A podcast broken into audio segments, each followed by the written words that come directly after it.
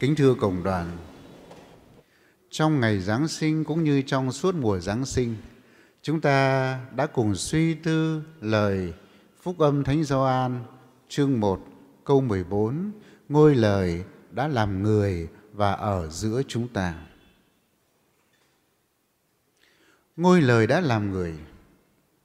Thiên Chúa Đấng Vĩnh Cửu đã bước vào thời gian. Thiên Chúa là Đấng vô hình đã trở nên hữu hình giữa chúng ta. Thiên Chúa, nếu trong cựu ước con người chỉ có thể thấu đạt được bằng lý trí và bằng những trung gian, thì bây giờ trong thời Tân Ước, con người có thể chạm đến Thiên Chúa. Vì thế cho nên lời tuyên bố của Thánh Gioan trong Tin mừng chương 1 câu 14 không khỏi gây thắc mắc. Làm sao mà Thiên Chúa lại làm người được? Và một vấn nạn mới được đặt ra. Nếu Đức Giêsu là Thiên Chúa thì người sinh ra Đức Giêsu là thế nào? Bởi vì Đức Giêsu là con người thật thì phải có một người mẹ sinh ra, và người con ấy hoàn toàn là những người con như biết bao những người con khác. Những câu vấn nạn ấy ở những thế kỷ đầu của giáo hội đã được đặt ra, và công đồng Êphêso đã được triệu tập vào năm 431 và kết thúc công đồng này. Giáo hội đã chính thức tuyên bố tín điều Đức Mẹ là Mẹ Thiên Chúa. Lời tuyên bố ấy khẳng định Đức Maria sinh ra Đức Giêsu. Đức Giêsu vừa là Thiên Chúa vừa là người. Người mẹ đã sinh ra Đức Giêsu ấy vừa là mẹ Đức Giêsu theo nghĩa xác thịt, lại vừa là mẹ của Đức Chúa Trời, bởi vì Đức Giêsu là Đức Chúa Trời, là ngôi hai Thiên Chúa nhập thể. Và cũng kể từ năm ấy, năm 431, giáo hội bắt đầu thêm vào phần thứ hai của Kinh Kính Mừng Thánh Maria, Đức Mẹ Chúa Trời mà chúng ta vẫn đọc hàng ngày. Trong giáo hội đôi khi chúng ta nghe nói đến tín điều. Tín điều là gì? Thưa, tín điều là những điều được tuyên bố chính thức bởi giáo hội và coi như chân lý đức tin. Và nếu một người nào xưng mình là Kitô hữu, là người Công giáo mà không tin tín điều mà tòa thánh chính thức công bố thì người ấy không hiệp thông trọn vẹn với giáo hội. Nói riêng đến Đức Maria, chúng ta thấy có 4 đặc ân mà Chúa ban cho Đức Mẹ. Lần giờ lịch sử theo dòng thời gian, chúng ta thấy đặc ân thứ nhất được tuyên bố là tín điều như tôi vừa nói, năm 431, tín điều Đức Mẹ là Mẹ Thiên Chúa. Đặc ân thứ hai mà Thiên Chúa ban cho Đức Mẹ, đó là Đức Mẹ trọn đời trinh khiết trước khi sinh con, trong khi sinh con và sau khi sinh con. Tín điều ấy được công đồng Laterano công bố chính thức vào năm 649. Đức Mẹ trọn đời đồng trinh. Đặc ân vô nhiễm nguyên tội. Hết thảy mọi người sinh ra bởi dòng dõi Adam đều mắc phải hậu quả của nguyên tội. Chỉ duy có một người không mắc hậu quả của nguyên tội, đó là Trinh Nữ Maria thành Nazareth. Tín điều này được Đức Thánh Cha Pio thứ 9 long trọng tuyên bố vào năm 1854. Và tín điều cũng là đặc ân cuối cùng gần đây nhất, đó là năm 1950, Đức Thánh Cha Pio thứ 12 đã nhân danh cả giáo hội trong niềm vui mừng khôn tả của thế giới Công giáo đã tuyên bố Đức Maria sau khi kết thúc hành trình trần thế được Chúa đưa về trời cả hồn và xác. Năm 1950, tín điều Đức Mẹ linh hồn và xác lên trời. Như thế chúng ta nói đến đặc ân của Đức Mẹ không phải chỉ đơn thuần do lòng đạo đức bình dân của người tín hữu phong tặng, mà những đặc ân này được giáo hội tuyên bố một cách chính thức và xếp vào hàng tín điều, tức là Như vừa nói, những người nào tín hữu Kitô và Công giáo không tin những tín điều ấy thì không hiệp thông trọn vẹn với giáo hội. Tại sao Đức Maria lại được Thiên Chúa ban cho nhiều đặc ân như vậy? Những đặc ân ấy Chúa không ban cho một tạo vật nào khác. Lý do bởi vì những mầu nhiệm trong Kitô giáo có liên hệ với nhau. Nếu Đức Maria cộng tác với Thiên Chúa để thực hiện mầu nhiệm mà chúng ta gọi là mầu nhiệm nhập thể, thì người mẹ sinh ra Đức Giêsu, con Thiên Chúa, phải là một người mẹ xứng đáng. Vì thế mà chính Thiên Chúa đã gìn giữ để Đức Mẹ không mắc tội tổ tông, hậu quả của tội tổ tông ngay khi Đức Mẹ được hình thành thụ thai trong lòng bà Thánh Anna. Và như thế Đức Mẹ là một cung điện ngai tòa xứng đáng cho Đức Giêsu ngự đến, người là đấng cứu độ trần gian.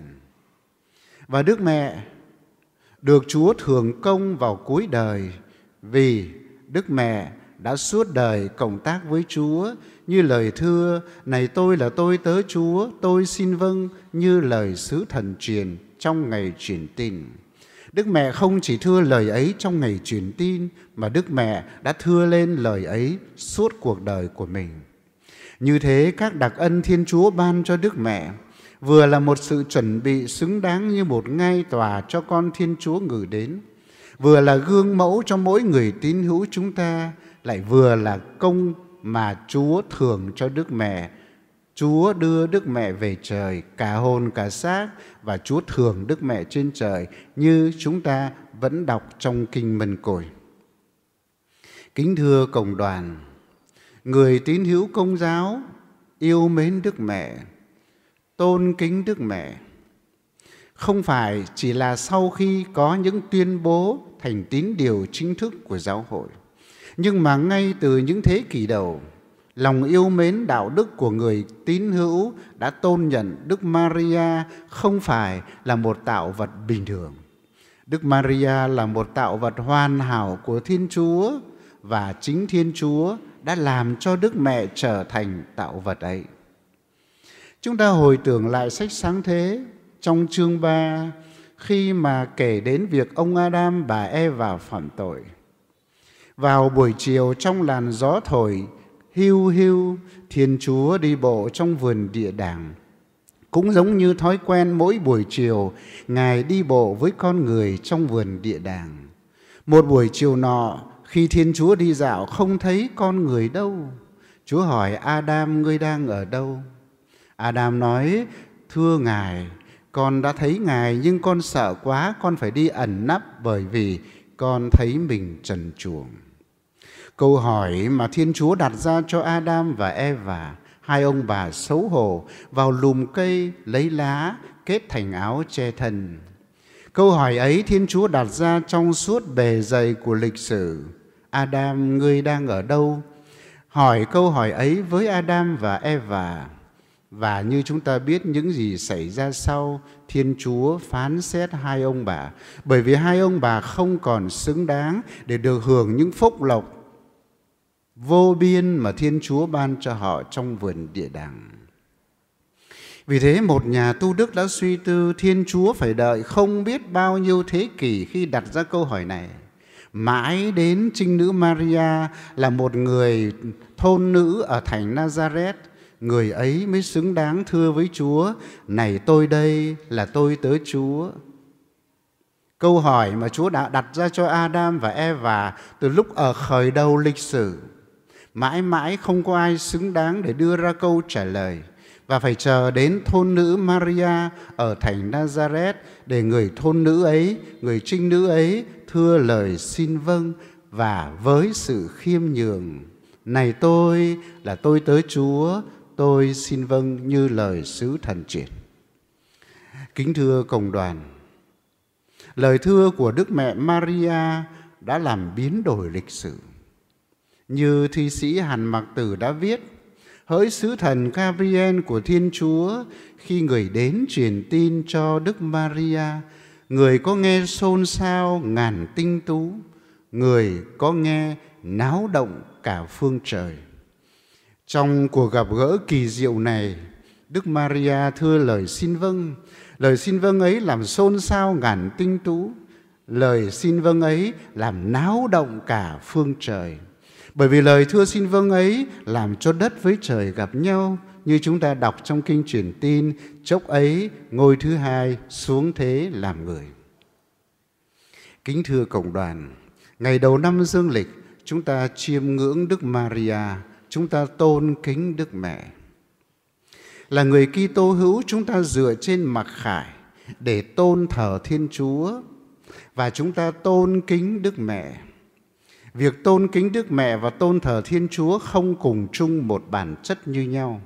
Bởi vì khi tôn thờ Thiên Chúa là chúng ta tôn thờ Đấng tạo thành. Khi tôn kính Đức Mẹ là chúng ta tôn kính một tạo vật hoàn hảo.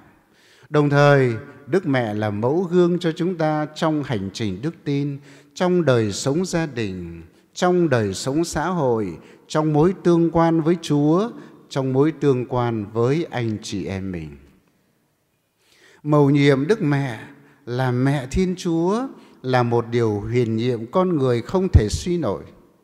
Vì thế cho nên có lời bài Thánh ca tôn vinh Đức Mẹ Maria viết như sau: Mẹ sinh Chúa thiên đình, Đấng tạo thành nên mẹ, trước sau vẫn khiết trinh, ôi lạ lùng khôn ví. Mẹ mà lại sinh ra Chúa thiên đình, mẹ mà lại sinh ra Đấng tạo thành nên mẹ. Vì thế cho nên ôi lạ lùng khôn ví. Và hôm nay ngày mùng 1 Tết Dương Lịch, chúng ta ngỡ ngàng chiêm ngưỡng Đức Trinh Nữ Maria với tước hiệu cao quý Thánh Mẫu của Thiên Chúa hay là Mẹ Đức Chúa Trời, là điều đã được tuyên tín năm 431 ở công đồng Êphêso. Kính thưa cộng đoàn, Đức Maria được tôn vinh là nữ vương hòa bình. Hơn bao giờ hết con người khao khát hòa bình. Con người thế giới càng hiện đại thì càng khao khát hòa bình, bởi vì người ta cảm nhận được những đau khổ của chiến tranh. Tuy vậy, hòa bình xem ra chưa có ở thế gian này, nơi kia trên thế giới, chiến tranh, bạo lực, xung đột vẫn xảy ra. Ở mức độ gia đình, xã hội, chiến tranh cũng vẫn xảy ra ở những mức độ khác nhau. Chúng ta hãy đến với Thiên Chúa là Cha của gia đình nhân loại và đến với Đức Giêsu là Hoàng tử Hòa bình. Với lời cầu bầu của Đức Trinh Nữ Maria, Nữ Vương Hòa bình, chúng ta xin Chúa cho chúng ta được bình an trong tâm hồn trước hết. Xin Chúa cho chúng ta được bình an trong gia đình. Xin Chúa cho chúng ta, như lời cầu nguyện của Thánh Francisco khó khăn, lạy Chúa, xin hãy làm cho con trở thành một người kiến tạo hòa bình, trở thành khí cụ của sự bình an. Con người hôm nay không ngừng chém giết xung đột lẫn nhau, bởi vì họ gạt bỏ Thiên Chúa ra khỏi cuộc đời. Đức Thánh Cha Benedicto thứ 16 đã khẳng định, thế gian khi nào gạt bỏ Thiên Chúa ra khỏi cuộc đời thì sẽ tự biến mình thành bãi chiến trường. Như thế, cùng trong ngày đầu tiên của năm mới, chúng ta xin Chúa cho mọi người, con người thiện trí hôm nay nhận ra quyền năng yêu thương của Thiên Chúa là Cha của gia đình nhân loại để cùng nhau xây đắp hòa bình ở mọi mức độ khác nhau. Xin Chúa cho chúng ta một năm mới bình an. Xin Đức Mẹ luôn luôn ở cùng chúng ta, đồng hành chúng ta và hướng dẫn chúng ta trên mọi nẻo đường. Amen.